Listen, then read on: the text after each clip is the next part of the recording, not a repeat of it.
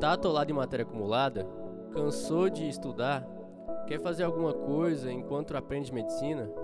Então, calma, checa a responsividade, vê se o local tá seguro e chama o DEA. Analisando quantidade de matéria acumulada. Aproxime-se, posicione os fones de ouvido.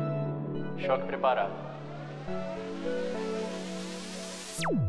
Olá a todos, sejam muito bem-vindos a mais um podcast do seu podcast de medicina, chama o DEA. Hoje nós vamos tratar de um assunto também extremamente importante, cobrado em provas de residência na área da cirurgia geral, que é a apendicite, né? Esse cai muito. Cai bastante. Cai o abdômen agudo, a apendicite, Cai né? muito. Esse é o arroz com feijão, né? do- Esse da prova de aí, esse aí, se for pra prova sem saber, melhor nem ir. Então, é, para isso a gente trouxe novamente o nosso querido professor Bruno, doutor Bruno.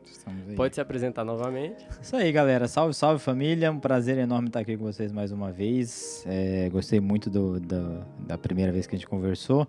E hoje falar sobre um tema também extremamente importante. Eu, eu me chamo Bruno, sou médico cirurgião geral e cirurgião do trauma, preceptor da- do internato, residência e passei boa parte da minha vida profissional operando apêndice. Né? Então tem muita coisa que a gente vai discutir hoje sobre sobre o caso de apêndice, apendicite, apendalgite, tem, tem várias coisas que a gente vai discutir que é bem legal e que precisa saber para duas coisas, para prova e para vida, não tem como. Apendicite tem ao, ao rodo na sua prática clínica, então eu lembro que eu falei que tem que saber de trauma para ir pro Pro, pro internato, mas tem que saber de apendicite também. Se não souber, vai, vai, vai errar. Porque é difícil passar um plantão sem um apendicite. É muito difícil. Tem muito, tem bastante. E, obviamente, como tem muito, prova de residência cobra bastante. Então, às vezes eles cobram umas picuinhas, às vezes cobram o basicão. Apendicite é o típico, a típica questão que se você errar, é, deixa quieto. Passa na residência ano que vem. Vai na próxima. Vai na próxima, vai na próxima. Perfeito. Eu sou o Gabriel E eu sou o Bruno. E esse é mais um episódio do Chamo DEA. Então, vamos lá para o nosso caso clínico, né?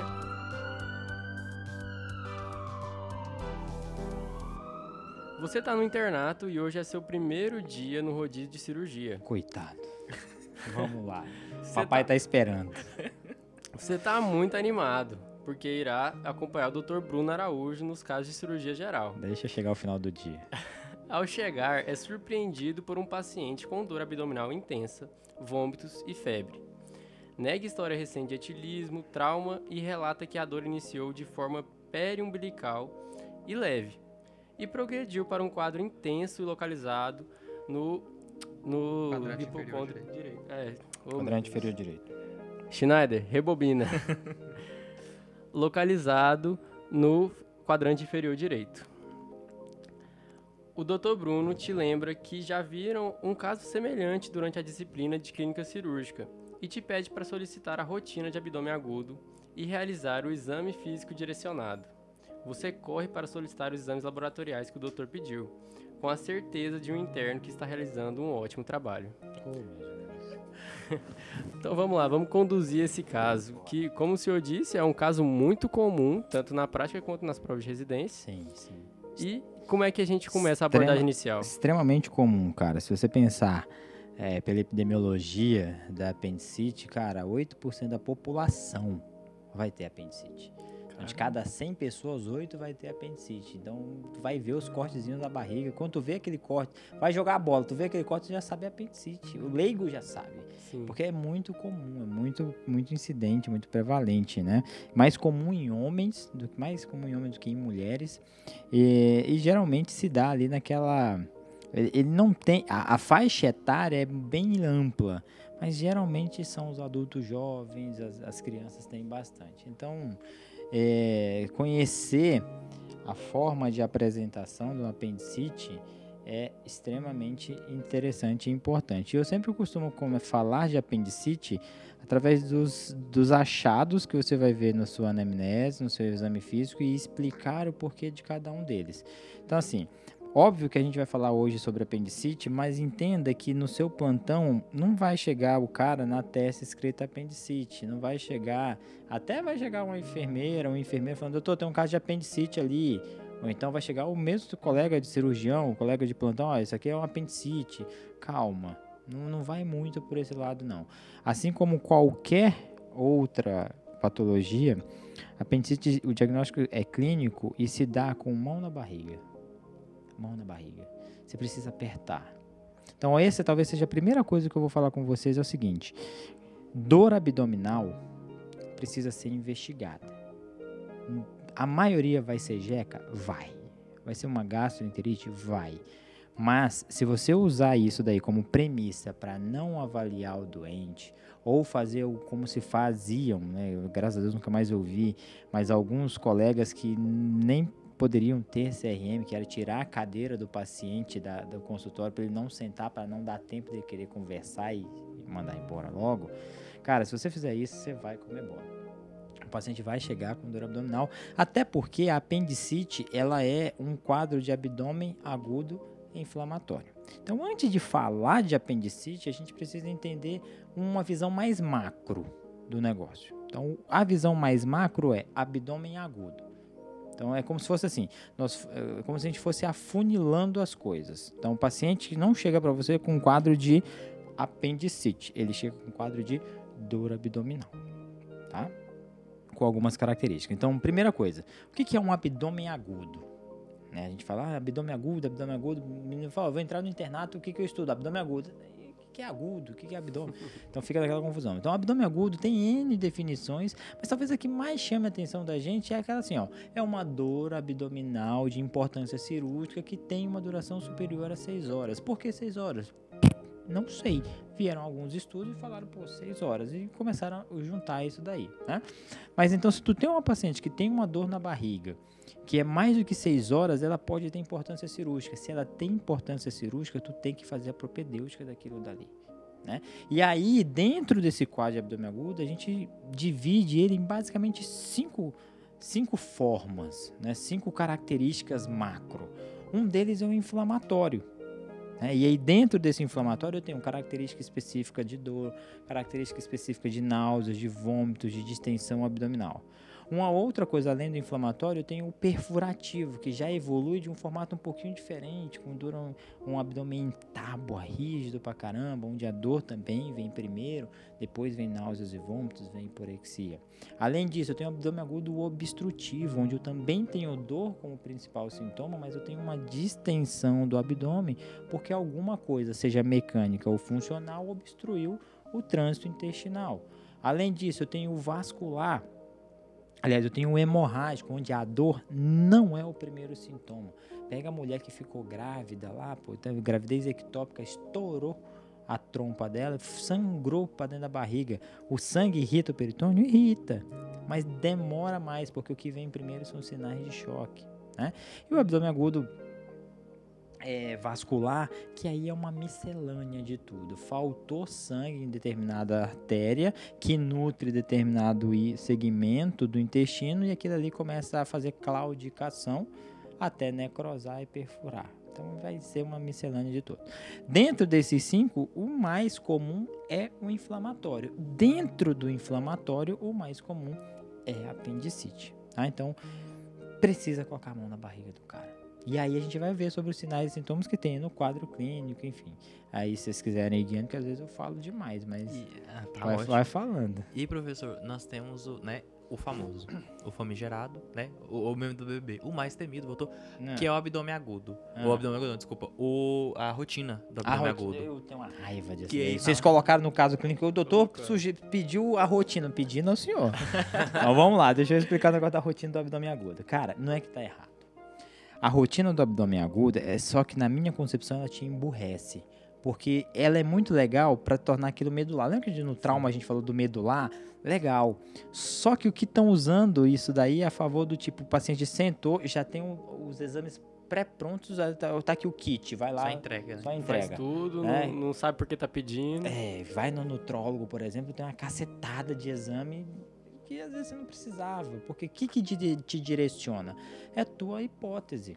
O exame, ele vai ser complementar em todas as possibilidades. Alguns exames vão te dar características patognomônicas de determinada lesão, de determinada de comorbidade, enfim, morbidade. Mas ele vai ser complementar a tua hipótese.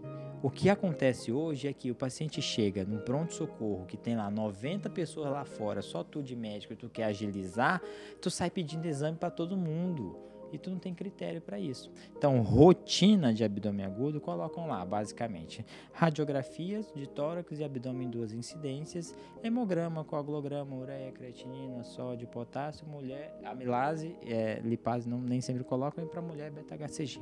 Então, esses são os exames que tu decora, né? Tem até escrito num papelzinho lá onde você começar o estágio. vai na já, já assim. vai aqui, tu já tá uma olhadinha, colocou o celular, já pede tudo, achando que tá abalando. Não tá. Não tá. Porque eu já vi muitas vezes na rotina do abdômen agudo de um paciente masculino, que a apendicite é mais em homem, tá o beta-HCG. Já vi. Por isso que eu tô te falando, a rotina te emburrece. Se você não pensar em todo exame que você vai fazer, ela te emburrece. Tá? Mas vamos especificar o que, que seria cada um desses exames. Eles pensam o seguinte, vamos lá, na radiografia.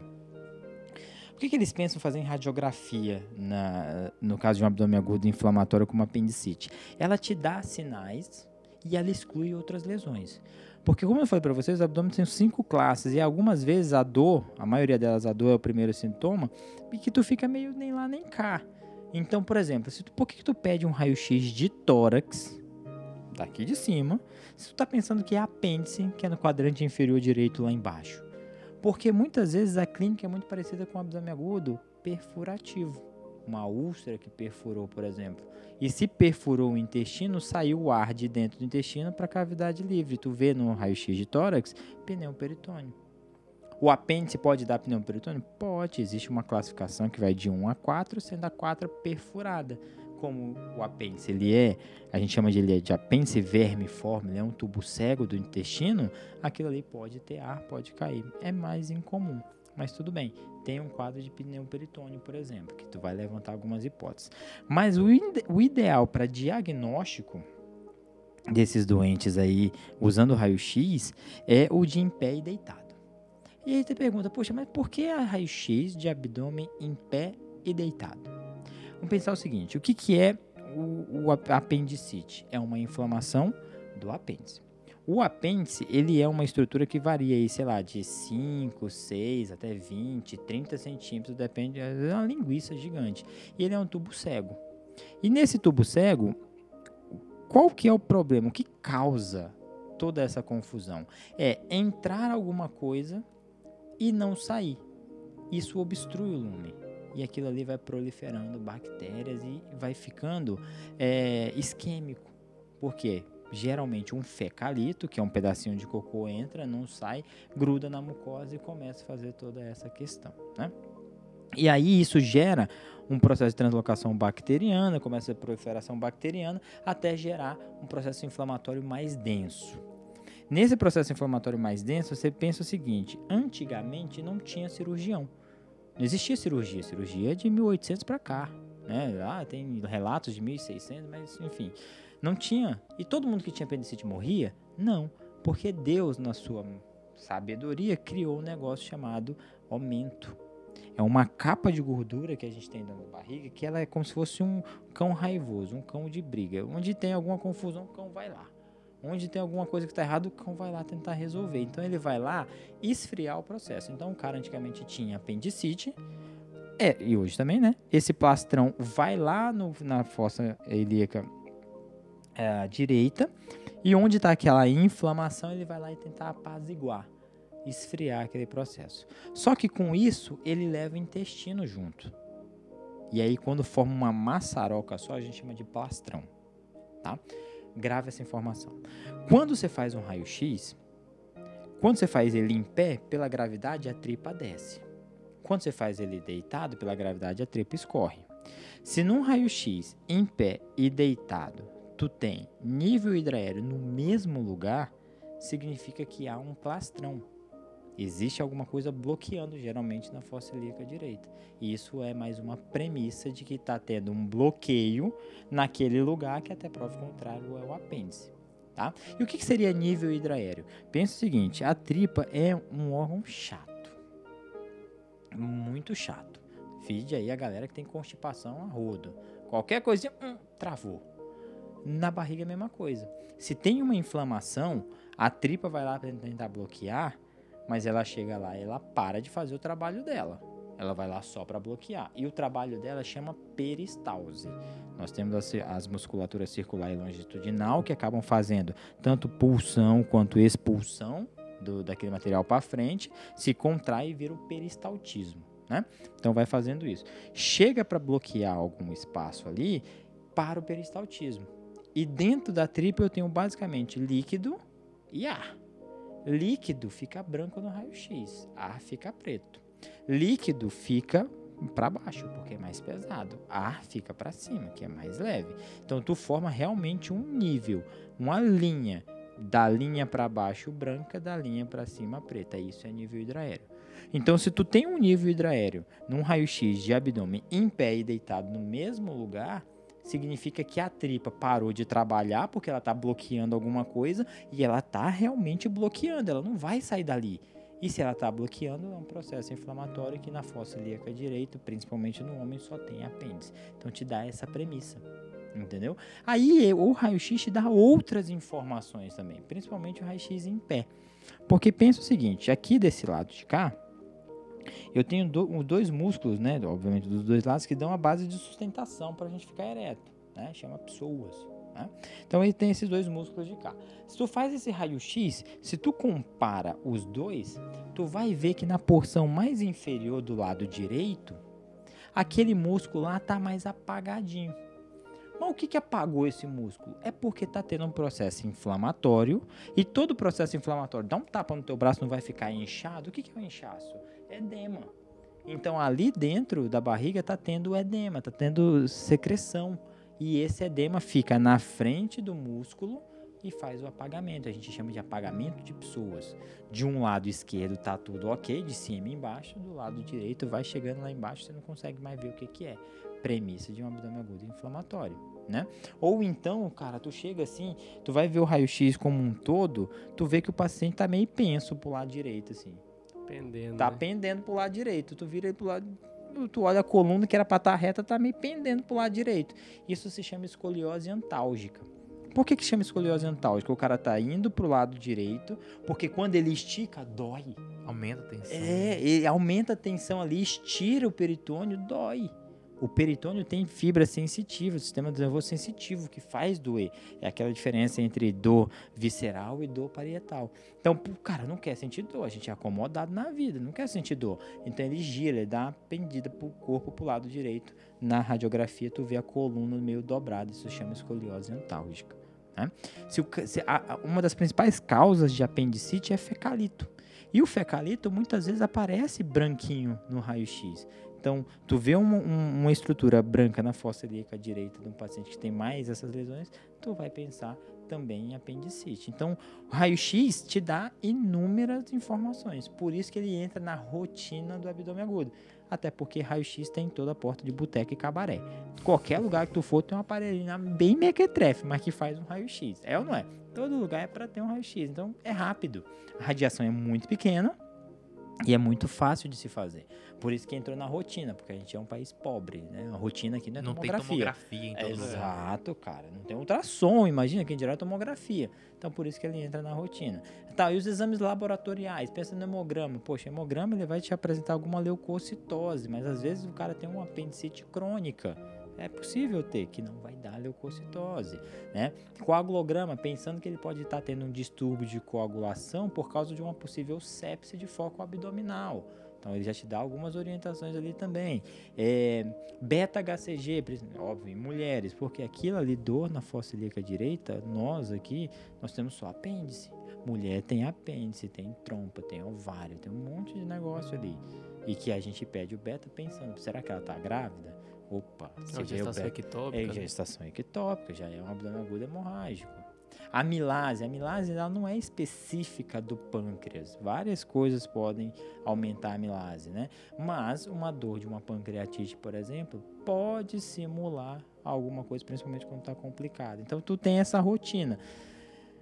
Eu acho que emburrece, porque tu acaba ficando preso só nesses exames aí, tu não pensa como um todo. Mas por que, que a galera pede? Porque, cara, tu vai para um plantão que tem 90 pessoas para você atender, você pensar nas 90, é, é complicado. Mas você tem que entender uma coisa. você é responsável do paciente, pelo paciente da porta para dentro. Da porta para fora, quem é responsável é o Estado, é o governo. Aí ele que coloque mais médico, ele que fa faça alguma coisa. Você só é responsável da porta para dentro. Da porta para fora, quem for responsabilizado é o Estado. Da porta para dentro, vai tudo no seu rabo. Então, cara, chegou o doente, deita ele, examina ele, Toca nele. toca ele, conversa com ele. Se precisar de novo, faz o exame físico de novo. Precisar de exame, pede exame, reavalia o cara, mas não deixa ele solto não. Não queira ser o Robin Hood atender 90 pessoas. Esse é o doutor que limpa a porta do pronto-socorro. Tu tá fazendo cagada. Eu tenho certeza. Você tá deixando alguma coisa passar, né? Vai deixar. Vai deixar. Tu não é o house da vida que tu vai conseguir fazer diagnóstico só de olhar o cara. Esquece, Uhum. isso é utopia. Entendeu? Basicamente isso. Aí, falou. Eu falo demais, gente. Vocês vão me cortando aí. E aí você falou, né? É, você citou algumas vezes os fecalitos, né? Que Uhum. ali como das principais causas. É, quais são as principais etiologias da, ali do, do apendicite? E, geral, e aí vamos dar um alô para infecto. Geralmente que bactéria que tá ali? Boa, entendeu? boa pergunta. Cara, é basicamente duas que elas se alternam muito. Ou é o fecalito ou é a hiperplasia linfóide, tá? Porque aí você começa a pensar, qual que é a função do apêndice no mundo? Dá problema, essa é a função, né? Tem, tem artigos que falam, não, porque o apêndice, quando você tem ele, você tem menos colite, porque ele produz, ele mantém a flora. Balela. A Balela. função imunológica. Função imunológica, tem ali, produz esgiais, balela. Foi um apêndice, foi um resquício embrionário que nasceu para dar problema. Né? Ok. É, e aí, cara, o que acontece é o seguinte: como ele é um tubo cego, às vezes tem um cocôzinho ali meio pequeno que entra e não sai. Esse é o fecalito. Tem gente que chama fecaloma, é errado chamar fecaloma. O certo é fecalito, porque é um pequenininho. Fecaloma é quando tem uma massa de fezes que faz uma obstrução. Pra obstruir o Exatamente. cólon, né? Exatamente. Então ali eu entrou. Qual que é a, a questão? É há sempre uma obstrução de luz. Apendicite é uma obstrução do lumen do apêndice. A maioria das vezes, ou por fecalito, ou porque tu teve alguma inflamação, infecção geral, que teu corpo quer usar a imunidade para realmente combater aquilo, faz uma hiperplasia linfonodal de todo o corpo, inclusive ali de dentro. E aquilo ali fica grande, obstrui também, causa toda essa questão. Hoje, hiperplasia linfóide é mais comum em crianças, fecalita é mais comum em adultos jovens, superior a 20 anos, por exemplo. Mas existem outras causas. Por exemplo, eu já operei corpo estranho no apêndice, espinho de peixe. Entrou, ficou lá. O cara é muito azarado. Nossa, meu esse- Deus. esse- Tudo bem, é muito azarado. Verme, eu nunca operei verme, mas tem literaturas que, que tem. Eu acho que, inclusive, esses dias atrás, alguém me falou que teve aqui no Tocantins um, um cara, uma pessoa, um menino, um indígena, que teve uma apendicite por ascaris. Que ascaris saía até pelo nariz, enfim. Então tem. E a outra coisa é neoplasia. É isso que justifica toda vez a gente tirar o apêndice e mandar para biópsia. Não quero saber se é o fecalito. Eu tratei, pô, acabou. Agora, pela possibilidade de ser câncer, e isso dita tua conduta depois, a depender do teu estadiamento, manda ele para biópsia. Então, mandou sempre para biópsia, tem que ver se realmente é neoplasia ou não, ou você está curado. É, são basicamente essas aí. Basicamente, se você tiver que chutar numa prova, é fecalito ou hiperplasia linfóide. Perfeito. Então, a gente teve essa obstrução do lumen do apêndice. Deixa eu só, eu esqueci de responder uma pergunta sua que é a questão das bactérias. é polimicrobiana. Então tu tem lá pseudomonas, tem tudo, tem tudo, é polimicrobiana. Então tu Sim. que tem no intestino, Quando for atirar com antibióticos, atira pra tudo. atira para gram positivo, gram negativo, anaeróbio. Tem que, tem que ser para essas aí. Perfeito. Vai. É, então, o paciente teve essa obstrução luminal, né, do, do Uhum. apêndice. E aí, como é que ele chega pra gente? Qual que é a clínica que ele apresenta? Perfeito, exatamente. Como com todo quadro de abdômen agudo, é, principalmente inflamatório, a dor sempre vai primeiro. O que vai fazer o cara procurar não é o vômito, não é a náusea, não é, é a dor. Muitas vezes, na prática, a gente vê que não é a dor que começou primeiro, ou a percepção dele da dor veio depois da hiporexia. Vocês já viram que o cara ele não tem fome. Eu tinha um chefe meu que ele falava assim: tá com fome? Tô. Não é apêndice. não é apêndice. Que quem tem apendicite não tem fome. E por uma questão muito simples, como é um processo inflamatório, como todo processo inflamatório, você, o corpo libera marcadores de processo inflamatório. Esses marcadores de processo inflamatório tiram a fome do doente. Te derruba, né? Te derruba inteiro, imagina, te tira a fome. Qualquer, qualquer infecção que você tem, a única coisa que você não quer fazer é comer, pô. Entendeu? Você diminui, você emagrece. É, é, tem gente que gosta de ficar infectado para emagrecer, não é? Uhum. Então, então tira isso daí. Mas a dor, ela é importante. E a dor, ela tem uma característica que é muito peculiar. Ela não é patognomônica, mas ela é muito peculiar. Que o pessoal diz que é uma dor que migrou da região periumbilical para a fossa ilíaca direita. Dor que migra da região periumbilical para a fossa ilíaca direita, tem que pensar em apendicite. Aí você tem que entender o seguinte: por que, que a dor migrou? Ela andou? Claro que não. Existe uma explicação para isso. Vamos pensar o seguinte: lá na embriologia, vocês lembram muito bem, eu tenho certeza? Ah, claro, com certeza. com certeza. Nós temos a fusão de três brotos intestinais. Então tem o intestino superi é, primitivo superior, médio e inferior. qual que é a diferença deles? São brotos que têm vascularização e inervação diferente. Então, teoricamente, só para vocês lembrarem, da boca até o ângulo de trite superior, do trite até metade do transverso médio, do metade transverso até o ânus inferior. E isso dá realmente a divisão, principalmente de vascularização, mas também de inervação tá? E aí isso formam alguns dermátomos que a gente tira na nossa barriga, vocês já viram aquela imagem, que são os quadrantes. Eu tenho epigástrio, mesogástrio, hipogástrio, quadrante superior, quadrante inferior, flanco, tem toda essa questão aí. Então guarda essa informação. O intestino, o intestino em si, ele não tem fibra do sistema nervoso sensitivo. Então ele não causa dor. Quando o cara toma uma facada que perfura a, a, o intestino não é dor da tripa, porque não tem. Ele tem fibra do sistema nervoso autônomo. Tá? E essas fibras do sistema nervoso autônomo acontece o seguinte: quando tu inflama essa parte do intestino qualquer que inflamou, ele leva esse estímulo até o corno posterior da medula Lá na medula é interpretado como alguma coisa que vem pelo corno anterior até chegar lá naquele dermátomo. Por isso que a gente lembra da embriologia. E o dermátomo do, do intestino primitivo superior é o epigástrio. E do intestino primitivo médio, que eu tenho do trites até metade do transverso, que contempla o apêndice, é o mesogástrio. E o mesogástrio é a região umbilical. Por isso que a gente diz que é uma dor surda, ela é inespecífica, porque não tem fibra sistema nervoso sensitivo no intestino. Então fica aquele negócio meio que tu pergunta pro doente, ah, tá sentindo dor? Tô, onde? Aqui, doutor, assim, ó, ele fica circulando toda a barriga, né? Aí tu, tu é chato pra cacete, tu fala assim, velho, mas aponta com o dedo. Eu falo, doutor, não, não tem, tem um ponto. Aí você fala assim, esse cara tá de sacanagem comigo. Tá não. É porque tu tá no meio do processo da dor visceral visceral. Acontece que o processo inflamatório vai continuando, vai se desenvolvendo, o apêndice vai crescendo, por isso que existem quatro fases, de acordo com a evolução natural da doença, até o momento onde aquele apêndice inflamado toca o peritônio.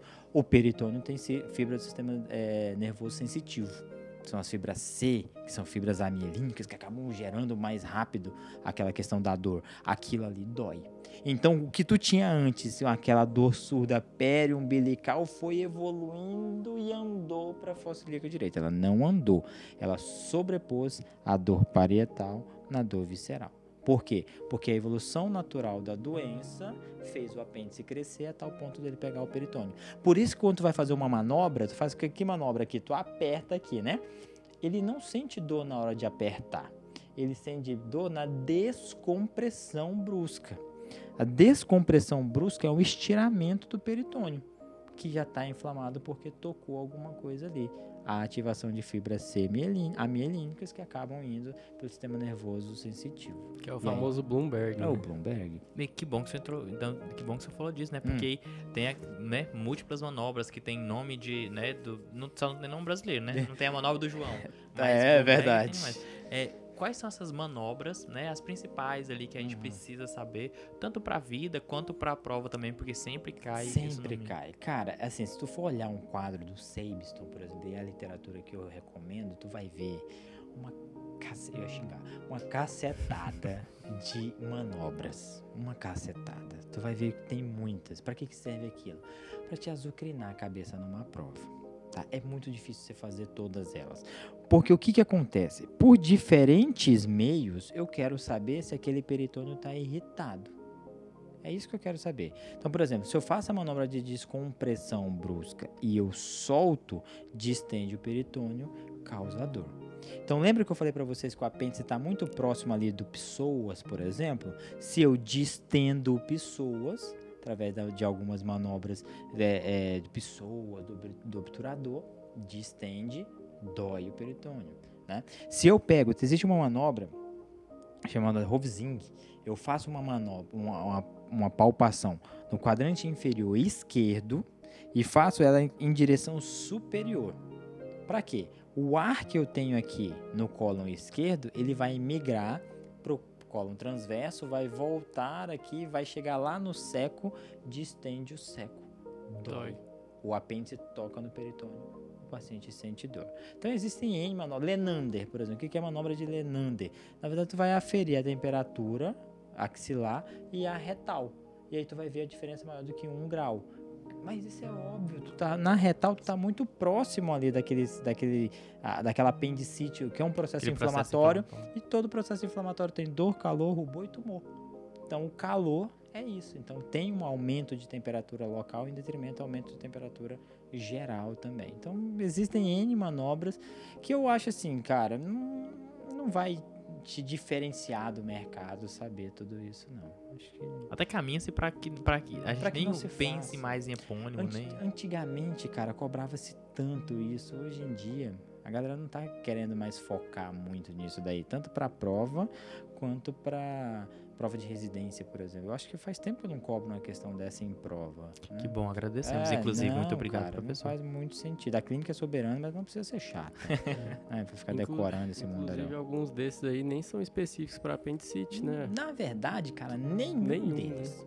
Nenhum deles. Foi até uma questão de prova, acho que da Núbia, um tempo atrás que eu, que eu, que eu acompanhei. E ela coloca lá é, o, o, Bloomberg positivo como sendo patognomônico de apendicite. Não é. O que, que é o Bloomberg? Não é a distensão da descompressão brusca do peritônio? Quem está doendo Qualquer é o peritônio. peritônio. Qualquer peritonite local pode causar aquilo ali, pô. Entendeu? Então a gente vai ver assim, por exemplo, estou falando de apendicite. Mas e se eu falar de apendalgite, que é uma inflamação, uma necrose de um apêndice epiploico do próprio é, cólon? Pode ser no mesmo lugar. E não é apendicite. E dá a mesma coisa tanto é que é diagnóstico diferencial, entendeu? Então não tem exame clínico que é patognomônico, não. Muitas vezes você vai precisar lançar mão de exame complementar. É que às vezes não precisa lançar mão de nenhum exame complementar. Você pode sim indicar um procedimento cirúrgico só com o teu exame clínico que aí vem aqueles critérios de alvarado, né, que vocês já, já ouviram falar. É uma somatória de exames, sinais e sintomas que te dá uma pontuação que pode ser uma pontuação mínima, onde cara, a chance de ser apendicite é muito pequena. Pode ser uma pontuação média, onde, meu, talvez valha a pena ou observar ou investigar. Ou pode ser uma pontuação alta que tem é preto mi tá no telhado. Até prova contrária é gato, até prova contrária é apendicite. Tu tem licença poética para levar esse cara pro centro cirúrgico e operar. E se não for, tu tá dentro daquela tua margem de apendicectomia branca, não terapêutica que a gente tem tá? Se não me engano, é quando pontua 7 no alvarado, 7, né? 7 ou mais no alvarado, né? Um, de 1 a 4, é, a chance de ser apendicite é outra coisa. Não é que tu vai dar alta pro doente, é que apendicite... Você vai investigar apendicite mais, ele não tem. Vai, vai abrir mão daqueles exames, né? Exatamente, exatamente. Mas a chance de ser apendicite, a chance de ser uma jeca é muito maior do que ser apendicite, por exemplo. Entendeu? Uhum. Então é basicamente por isso. Não sei se eu respondi a pergunta. Com certeza. Então... Mas aí a gente está suspeitando, então, da apendicite. O uhum. alvarado não deu maior que 7, então uhum. a gente uhum. já não vai abrir o, o doente. Uhum. E aí, faz o quê, né? O que, que a gente vai fazer? Cara, eu acho que aí a gente vai pegar alguns conceitos da rotina do abdômen agudo. Acho que dá para começar com raio-x. O raio-x mostra muita coisa, tá? Mas os dois exames principais aí é ultrassom e tomografia. Ultrassom e tomografia, tá? Principalmente para aqueles pacientes que têm algum grau de complicação né, seja uma complicação de um abscesso, uma, uma complicação de uma peritonite é, difusa, né, e tudo bem, a tomografia ela é dada como padrão ouro para esses casos aí, só que o ultrassom, cara, ele te mostra muita coisa, é muito barato, é, não tem radiação e está amplamente disponível em países subdesenvolvidos como o nosso. Então, às vezes a gente acha que o padrão ouro é ultrassom. O padrão ouro é tomografia vai te mostrar muito mais coisas. Mas o ultrassom ele salva a vidazinha ali. Então, naquele ultrassom point of care que a gente conversou lá, vale a pena vocês treinarem também para fazer. Tem a diferença, né? Entre que você vai ter mais acesso ao que você poderia usar, é o melhor para é. usar, mas você não tem ali no momento. É, é, óbvio que a gente sempre quer usar o melhor, mas o melhor não está disponível no Paraná, por exemplo, onde Sim. eu trabalhava, né? E lá tem doente igual tem em Harvard, igual tem em São Paulo, igual tem no Einstein. Então a gente precisa fazer o melhor que a gente tem com os recursos que a gente tem. Então muitas vezes ultrassom. Então aqui, é, é para fins claros, começa com radiografia, tá? Dá tal da rotina. Dá uma olhada, vê se tem e tudo mais. Poxa, tu tem lá alguns critérios de alvará, tá entre 4 e 7, ficou meio naquele ali. E tem vários critérios na radiografia, a chance de ser é grande. Aí já aumentou o teu, teu limiar. Né? A ultrassonografia basicamente para é, mulheres, por exemplo. Né? Tu tá com uma mulher com suspeita de apendicite, onde nós temos só apêndice, ela tem várias outras coisas. E o, o, o ultrassom, tu vai fazer de, de abdômen, né? Tu pode mudar o probe para fazer ultrassom transvaginal, por exemplo, que também te ajuda a ver um quadro de apendicite, mas te vai te ajudar a fazer diagnósticos diferenciais ali, né?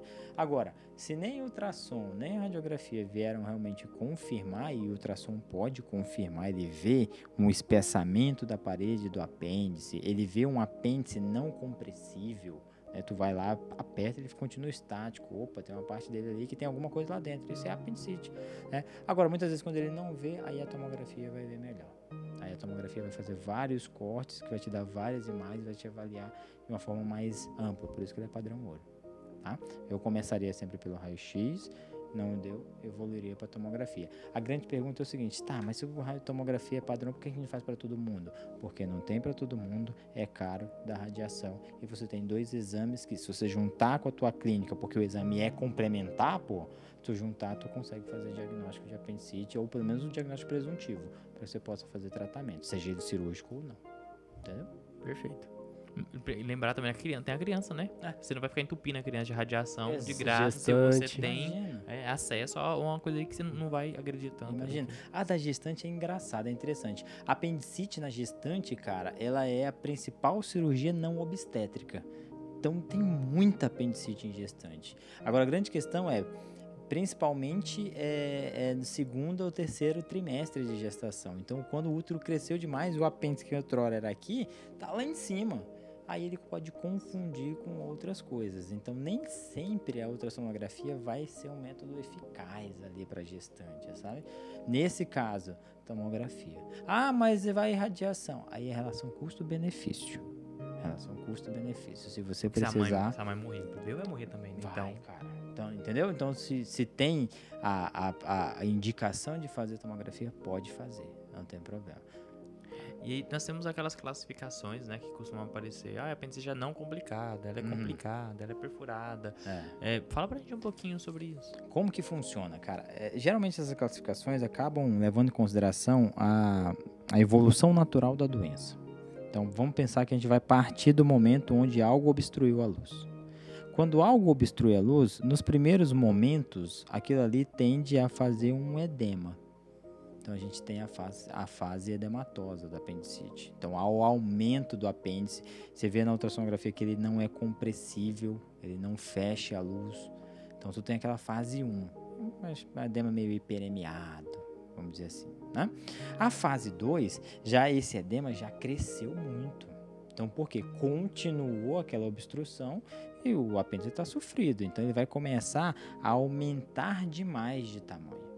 A fase 2, é, ela ainda tem um pouco mais de secreção, que a gente chama na nutrição de borramento de gordura. Então, o que, que é o borramento de gordura? Tu tá fazendo o exame, tu vê que a gordura daquele ali não é a gordura igual daquele outro lado ali. Por quê? Pela mesma premissa do pessoas. Tem líquido inflamatório ali. Né? A fase 3 já é uma fase, fase de necrose. Então, o teu apêndice está necrosado. Por quê? Obstruiu, faltou sangue, isquemia, necrose. Só que não perfurou. A fase 4 quando já é perfurativo. Então tu já abriu aquela luz, aquela necrose virou um, um, um buraco no apêndice, já furou para peritônio livre, entendeu? Então tu tem na evolução tudo isso daí. Hoje a gente considera uma apendicite bem diagnosticada quando no máximo até fase 2. No máximo, geralmente na 1 para diagnosticar. Até a 2 vai. Da 3 para frente, alguém comeu bola, ou tu, ou teu colega, ou o próprio paciente. Que tem uns pacientes que tá morrendo de dor, não, vou não, toma aqui antipirona rapidinho. E demora. E aí a apendicite segue a evolução natural da doença, tá? O fato de você separar classificar isso daí é, te ajuda inclusive no tratamento. Né? Um tratamento do apendicite fase 1, fase 2, logo ali no início, tu não tinha uma proliferação bacteriana importante. Tu vai fazer apendicectomia? Vai. Tem como você fazer tardiamente, só depois de um mês da antibiótico primeiro, a gente chama a apendicectomia de segundo plano, né? É, tem como fazer? Tem, mas tu vai acabar fazendo, tá? Mas a ideia é a seguinte, não tem uma proliferação bacteriana, uma infecção muito grande. O teu antibiótico, por exemplo, pode ser só na indução anestésica. Só nas primeiras 24 horas, não precisa dar antibiótico a mais para o doente. A fase 4 não, já tinha abscesso, já tinha perfuração, já tinha uma contaminação muito maior. Então ali o esquema de antibiótico é interessante. Então tu vê que classificação te ajuda na tua terapêutica. Terapêutica não necessariamente cirúrgica, que tu já indicou cirurgia, né? Mas o teu segmento do doente é interessante. E aí, dentro dessa classificação, tu ainda tem essa complicada e não complicada. O que, que seria isso? Bom, complicada seria, poxa, complicou com perfuração, fase 4, complicou com abscesso local, fase 3, por exemplo. Né? Então tu tem esse, esse, esse grau de complicação que tu pode usar meios não cirúrgicos naquele momento para tratar. Imagina, tu tem um abscesso localizado ali na, no apêndice. Poxa, mas o paciente está bem. Faz o seguinte, meu, dá antibiótico. O fator infeccioso local vai o antibiótico resolve. Onde tem abscesso, que é célula morta de debris, o antibiótico não entra, mas uma agulha guiada por ultrassom ou tomografia faz a aspiração do abscesso. Tu consegue tirar. Opa, tu não precisou operar. Não naquele momento. Tu vai operar esse apêndice depois, três, quatro semanas depois. Tá, professor, mas por que, que se vai operar? Por que, que não opera logo? Porque quanto mais evolutivo está a fase da apendicite, maior a chance de complicação pós-operatória, mais friável o tecido, mais ele pode abrir mais o paciente pode ter toxinas que podem favorecer sepse, que podem favorecer trombose, que pode favorecer um monte de coisa. Então, às vezes, vale a pena esfria o processo com antibiótico, drena aquele abscesso, cuida do cara bem direitinho, depois ele vai voltar 3, 4, 5 semanas depois, já com outra cara, entre aspas, né? Outro, tá outro paciente. Aí tu consegue operar de uma forma mais interessante, com menor chance de complicação tá? Mas os clínicos não ganharam dos cirurgiões. A apendicite é cirúrgica, seja agora, seja depois, é cirúrgica. Não existe tratamento conservador que seja validado na literatura. Conservador é o seguinte, tu não opera, independente da fase, independente do não opera. Isso é conservador, não existe, porque a chance de fazer uma apendicite uma nova apendicite em um ano é de 30%, com complicações piores. Então, se tu faz conservador, em um ano volta pior. É pior para o paciente. Então, você pode perder aquele paciente. Exatamente. Tu pode até postergar a apendicectomia, mas tu vai fazer. Então, o cirurgião está ganhando o clínico por enquanto. então, pelo que eu entendi, então a gente tem estágio 1 e 2 que a gente vai tentar fazer a operação o mais breve uhum. possível. E os outros a gente trata clinicamente com antibiótico ou drenando o abscesso para diminuir um pouco o processo inflamatório para ir fazer a cirurgia. É Esse é, é, possível, mas não necessariamente você vai fazer desse jeito, né? Que 3 e 4 você vai fazer dessa forma. Existem Entendi. alguns critérios. O paciente não pode estar em sepse, o paciente não pode estar é, em choque séptico, nada nesse sentido. Né? Então tem alguns critérios. Significa o quê? Que é possível fazer essa apendicectomia em segundo plano. Mas se as condições forem, bo forem boas, geralmente a gente indica a cirurgia. Faz a correção, lava lá o local, deixa um dreno se for necessário, faz antibiótico, aí já é, não é profilaxia, já é terapia. Né? Então você já faz por pelo menos sete dias. Não esquecer de, antes de querer cortar logo, tirar o apêndice, estabiliza o paciente é, primeiro, reposição volêmica, cuida daquela possível sepsis. Tem, que estabilizar, não tem jeito. A gente pensa nesse, nesse tipo de terapêutico que eu te falei aí, cara, pensa assim, o vozinho diabético descontrolado, hipertenso, cardiopata, ICC, todo ferrado, ele pode ter apendicite? Claro que pode.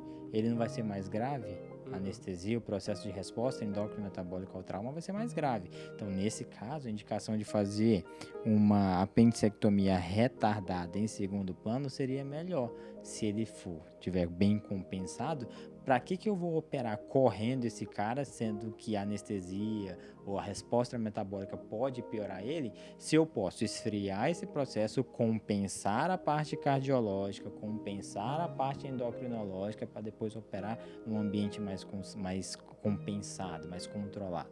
É por isso que tem essa opção. Dar a munição sistêmica para ele conseguir lidar com aquele processo. Né? Exatamente, né? pô. Exatamente. É mais uma opção dentro do arsenal que você tem. Então não é receita de bolo. Não é isso, tipo, 1 e 2 opera, 3 e 4 faz. Não. Depende muito, são as opções. O que, que seria melhor para aquela opção, para aquele paciente, tratamento individualizado, entre aspas, humanizado, que a galera gosta de falar, sempre foi humanizado. Não sei porque que agora tá com essa febre, falar que o tratamento é humanizado. Para mim sempre foi, né? Mas é, é essa possibilidade da individualização da terapêutica. Entendi. A gente falou um pouquinho sobre a gestante relacionando com a apendicite, que é a principal cirurgia não obstétrica né, da gestante. Uhum. E com, quais são as particularidades da cirurgia na gestante? Cara, da gestante, assim, a, a, dificuldade de diagnóstico, porque você acabou perdendo a relação anatômica, teu apêndice está lá em cima, muitas vezes você acha que é uma colecistite, de tão alto que está o apêndice, porque o útero levou ele lá para cima. Terceira fase, terceiro trimestre de gestação acontece demais, né? Agora, a indicação cirúrgica tem que operar. Hoje em dia a gente gosta de operar por vídeo, né? Ah, e a gestante? Opera por vídeo também. A única característica é a introdução dos trocáteres, que precisa ser com mais parcimônia e que tenha uma equipe multi, né? Você precisa ter um obstetra ali do teu lado, você precisa ter um pediatra ali do teu lado, para qualquer coisa ele segurar a barra. Você não, você não é GO, pô, você não é pediatra, você não sabe manejar isso, você sabe resolver a tripa. Então, enquanto tá resolvendo a tripa, os outros estão ali de stand-by. Mas o tratamento é o mesmo, a, a, a, a escolha de técnica cirúrgica é a mesma. Na hora de resecar o apêndice é a mesma coisa. Não muda. A grande diferença é que tu vai ver uma bexiga gigantesca chamada útero com um moleque lá chutando o tempo inteiro. Né? E aí, para paciente, é, é um pouco pior. A gente tem um caso de uma blogueira que era daqui de Palmas e que ela teve apendicite na gestação. E ela fez uma complicação de ferida operatória, uma deiscência gigantesca, gigantesca. Por quê? Porque a apendicite, ela é um processo infeccioso, que a infecção pode dar deiscência, mas porque o moleque chutava o oh, tempo inteiro. Ele ficava ali chutando em cima da ferida. Ela fez um post, ela mostrou lá, foi bem, bem comovente a história, sabe? Ali uma história de mãe que, tipo, segurou a barra mesmo, abriu tudo a ferida aqui, ficou fechando por segunda intenção e realmente foi porque o menino fazia tensão pelo chute. Então, tem essas nuances, essas particularidades. Adicionais ainda, né? Adicionais, adicionais, adicionais, adicionais. Mas, assim, a técnica é a mesma. Tá? Você pode usar o gás do, da videolaparoscopia, não tem problema nenhum. Até no terceiro trimestre. O ideal, opere no segundo, mas tu não vai determinar quando vai ter apendicite, né, porra? Então. Mas segura um pouquinho. É, não, ali. só. Agora tá na hora. Vai lá. faz, faz apendicite nesse. Não, não tem como, né? Então, é basicamente essa daí, tá? A dificuldade de diagnóstico, mas a terapêutica é a mesma coisa. Perfeito. Bom, então a gente falou sobre o abdômen agudo, a gente falou sobre a fisiopatologia, sobre a clínica, tratamento, diagnóstico. Acredito que é, fazer, fizemos falando sobre tudo, mas o, o, tratamento hoje em dia a gente falou sobre a videolaparoscopia, que assim, é, assim como a tomografia é padrão ouro, desde que você tenha, né? Então ainda tem, é ainda é um valor muito caro, um equipamento de videolaparoscopia custa em torno de 100 mil reais, não é todo hospital que tem. Então, muitas vezes são as incisões de parede abdominal anterior mesmo. Incisão de McBurn, incisão de Rock Davis, pararetal. A gente tem pelo menos 10 vias de acesso. Então, lembrar que a videolaparoscopia é mais uma via de acesso. E o que, é via de acesso? É como que eu vou chegar no apêndice? Seja por trocar, ter furinhos através da videolaparoscopia, seja por corte, na incisão de McBurney, Rock Davis, Fanny Steele, pararetal, enfim, tanto faz. O, o fim justifica os meios. Eu quero chegar no apêndice. Lá no apêndice, tu vai olhar ele e vai fazer o seguinte: o passo é, é muito simples. Ele vai ter uma gordura, meio que querendo abraçar. Essa gordura, dentro dessa gordura, tem uma artéria importante, que é a artéria apendicular ramo da iliocecocólica, ramo da cólica direita, que é ramo da mesentérica, tá? Então aquilo ali tu tem que pegar, abrir aquela gordura e, se for por vídeo, passa o clipe, se for aberta, passa o fio e amarra. Amarrou aquela artéria, aí o resto é só pegar o apêndice. O apêndice é como se fosse um vermezinho grudado numa bexiga chamado seco. Tu limpa aquela base de inserção desse verme no seco, amarra ali e pronto. Antigamente fazia um negócio chamado bolsa de Oshner. O que, que é essa bolsa? Ele, ao invés de deixar essa ponta para fora, jogava essa ponta para dentro, invaginando no seco. Ela ficava assim, o seco está aqui, ela ficava assim. Agora ela fica assim, para dentro, tá? Isso chama bolsa de Oshner, uma sutura circular. Nem faz mais. A videolaparoscopia veio trazer esse aprendizado. Olha, vocês que estão fazendo bolsa de Oshner, vocês só estão perdendo tempo Precisa não. Eu estou fazendo sem bolsa e está dando tudo certo. Mais tá? tempo do paciente aberto, mais tempo. Mais né? tempo de anestesia. Tinha um chefe meu que falava: anestesia não é vitamina para você ficar postergando as coisas. Entra, resolve e sai.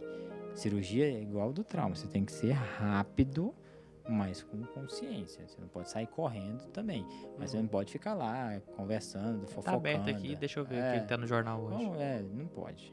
Não pode. Aí acho que a gente flutuou em todos os temas importantes Sim. dentro da apendicite. Acho que falamos bastante. É isso, professor. Muitíssimo obrigado que mais uma vez pela presença, por falar desse, desse tema interessantíssimo. A lição que fica é sempre peça uma rotina. É. brincadeira. Fala, fala isso pra você ver. Deixando claro que é brincadeira. Eu, eu vi lá no chamo dele que você falou que é pra pedir rotina é sempre. sempre. Falei, vem cá, pede aqui pra tu ver se tu não reprova. não, eu quero deixar muito claro. Eu, é, eu sou contra o nome rotina. Sim, eu sim. não sou contra os exames que tem lá. Eu acho que exame complementar você precisa pensar no exame para você pedir. Se você começa a fazer uma lista, você pega lá o checklist que tem no hospital, você marca X em tudo e acha que está resolvendo o doente. Você está aumentando o gasto público sem ser resolutivo. Então... a, a, rotina está aqui para o abdômen agudo, como o boa na beta-clô tá lá para o infarto, é. né? Fala do na beta-clô pro, pro Edson, ele pula nessa altura. Ele é. fala, não, não é assim não. não é, exato. Isso para mim emburrece. Sim. Você acaba seguindo só aquele protocolo sem saber muito por que está fazendo. É, tem um professor nosso, o Hugo, que ele inclusive ele, ele, é o Hugo é. Rossoni. Ele fala, né, que é, se você tá pedindo um exame só por pedir, você não sabe por quê, você não vai saber interpretar. Tá então, sabe. você não deveria pedir. E é o que a gente mais vê na prática, pô. A gente mais vê na prática é a galera pedindo um monte de exame e eles sabem qual, os médicos sabem quais são os exames que mais demora porque sabe que não vai chegar no plantão dele, vai ficar pro próximo. Nossa. Isso acontece. Então, eu já fui muito criticado por falar dessa forma. Mas você está falando sobre o seu colega médico? Não, cara. Não estou falando sobre o colega médico, não estou apontando. Eu estou falando que existem, assim como em qualquer outra profissão, ma maçãs podres que acabam fazendo que acabam desempenhando um papel que não gostaria Chega de na gente no ambulatório mesmo. A gente ah. passou pela Reumata agora, chegava pedindo as sorologias que não tinha nenhuma é. remota relação com o caso. E a pessoa falava, ah, vou pedir tudo que eu tenho aqui. É, uma coisa assim, ó, se você não souber e a ignorância te faz pedir tudo para você tentar dar tiro de metralhadora, tudo bem, você não é sniper em qualquer tipo de, de, de doença. Você vai pedir um exame errado. Agora, pedir exame com a ideia de que esse exame vai demorar e quando chegar eu já não estarei mais aqui é extremamente antiético. E é o que a gente, pelo menos eu via bastante disso, né? Eu pedi esse exame aqui, doutor, mas quer pedir esse aqui vai para fora? Não, vou, vou pedir. Vai, não vai voltar no plantão do cara, sabe? Eu já vi muito disso. Então não façam isso. A rotina é, poxa, se a rotina quer o raio-x, eu vou pedir o raio-x, eu tô pedindo a rotina. Pedindo o raio-x. Não, esse, esse paciente não vai se beneficiar com raio-x, porque tá muito estranha a conversa dele. Tá muito estranha a história eu vou pedir para um que vai ser mais fácil para esse caso, individualizando cada um deles. Beleza? Acho que Perfeito. essa é a ideia. Obrigado, gente. Valeu demais pelo, pelo convite. Gostei muito. É, acho que vocês têm um projeto muito bonito, muito legal de fazer o aprendizado médico. Eu sou muito a favor desse formato meio que informal de ensinar a formalidade médica. Então, vale muito a pena. Tenho certeza que tem muita gente aprendendo. Esse assunto meu vai cair na prova. E aí acho que a galera fiquem vai... de olho, pessoal. Fiquem de olho. Talvez eu tenha contado algumas coisas da prova aqui, mas... É isso aí, muito obrigado. É isso. Lembrando, pessoal, sempre que nas nossas páginas nós sempre temos materiais complementares para direcionar melhor, criar alguns fluxogramas, criar algumas umas formas mais fáceis de, de aprender o conteúdo.